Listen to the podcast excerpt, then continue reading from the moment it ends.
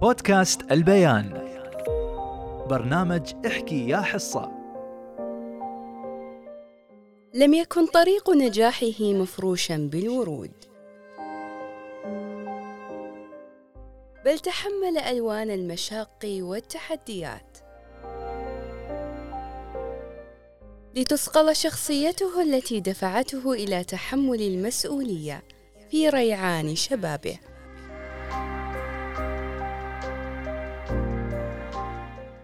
عندما رشح قائدا وتاجرا في البحر يقود سفينة شراعية في غمار البحر والمحيطات.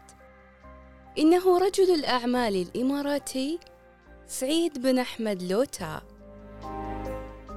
قاد غمار الحياة برباطة جأش تعلم أبجدياتها من أبيه فساعد والده في تجارة اللؤلؤ.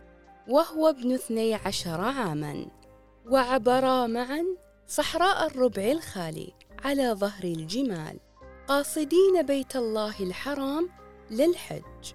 ورجعا بالسفينة الشراعية ولم يتجاوز عمره السادسة عشر. فتزود من العلوم والمعرفة من المدارس ومجالس والده. ما أعطاه جرعة معرفة لرؤية الحياة بشكل أعمق. فكافح وتحدى وركب الصعاب لكسب لقمة العيش. كان مثالا لجيل كافح صعوبة العيش فابتكر وأسهم مع جيل الرواد. كان مثالا لجيل كافح صعوبة العيش فابتكر وأسهم مع جيل الرواد. في قصة نجاح دبي والإمارات. سعيد لوتا آمن أن التعاون مصدر قوة والتكافل عموده الفقري. والعمل روحه التي لا تزول فكان سباقا ومبادرا لإطلاق مشاريع عدة. أسس أول جمعية تعاونية استهلاكية في الإمارات ودول الخليج. باسم جمعية دبي التعاونية لتوفير اللحوم الحلال عام 1972 وأسس أول بنك إسلامي في العالم وهو بنك دبي الإسلامي عام 1975 كما أسس أول شركة للتأمين الإسلامي وهي الشركة العربية الإسلامية للتأمين إياك. عام 1979 كان رحمه الله محبا للعلم والمعرفة فعمل من أجل بناء صروح تعليمية تستجيب لتطلعات الشباب. فأسس أول مدرسة إسلامية رائدة عربيا وإسلاميا.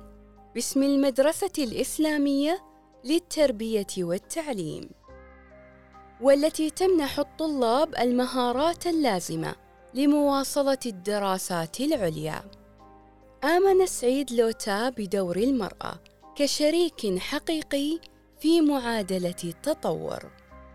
فمنحها فرصة خوض تجربتها في ميادين الطب. مؤسسا أول كلية طبية في الإمارات ودول الخليج العربي. باسم كلية دبي الطبية للبنات وأسس كلية دبي للصيدلة للبنات عام 1992 وغيرها الكثير التي تشهد بسعيه لنشر العلم والمعرفة والابتكار أما المؤتمرات والندوات العلمية العربية والدولية في الاقتصاد الإسلامي والبنوك الإسلامية كان له فيها حضور مميز. من خلال إسهامه في حل المشكلات المصرفية في المؤسسات المالية الإسلامية وألف في ذلك كتاب الأهداف من تأسيس البنوك ولم تقتصر مؤلفاته على المصارف والاقتصاد بل تعدتها إلى المؤلفات الإسلامية والشعر. فألف تأملات في سورة الطلاق وسورة الماعون وسورة البقرة وسورة الفاتحة كما كان للشعر نصيب من كتاباته.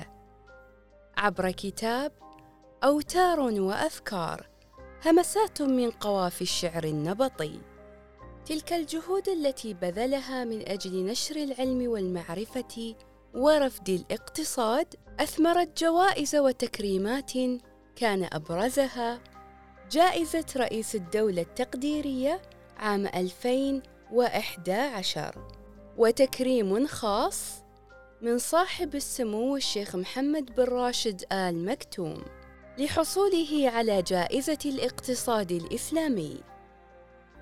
كمؤسس لأول بنك إسلامي في العالم عام 2015 رحل الحاج سعيد لوتا في الثامن والعشرين من يونيو عام 2020 عن عمر ناهز سبعة وتسعين عاماً. تاركاً أثره الطيب داخل الإمارات وخارجها. لمست فيه القيادة الرشيدة العقل الراجح والحكمة والسكينة. كان تاجراً عصامياً له بصماته في اقتصاد دبي وله يد طولى في الخير وهو أب للكثير من الأيتام. بودكاست البيان حين يلامس الصوت الخيال.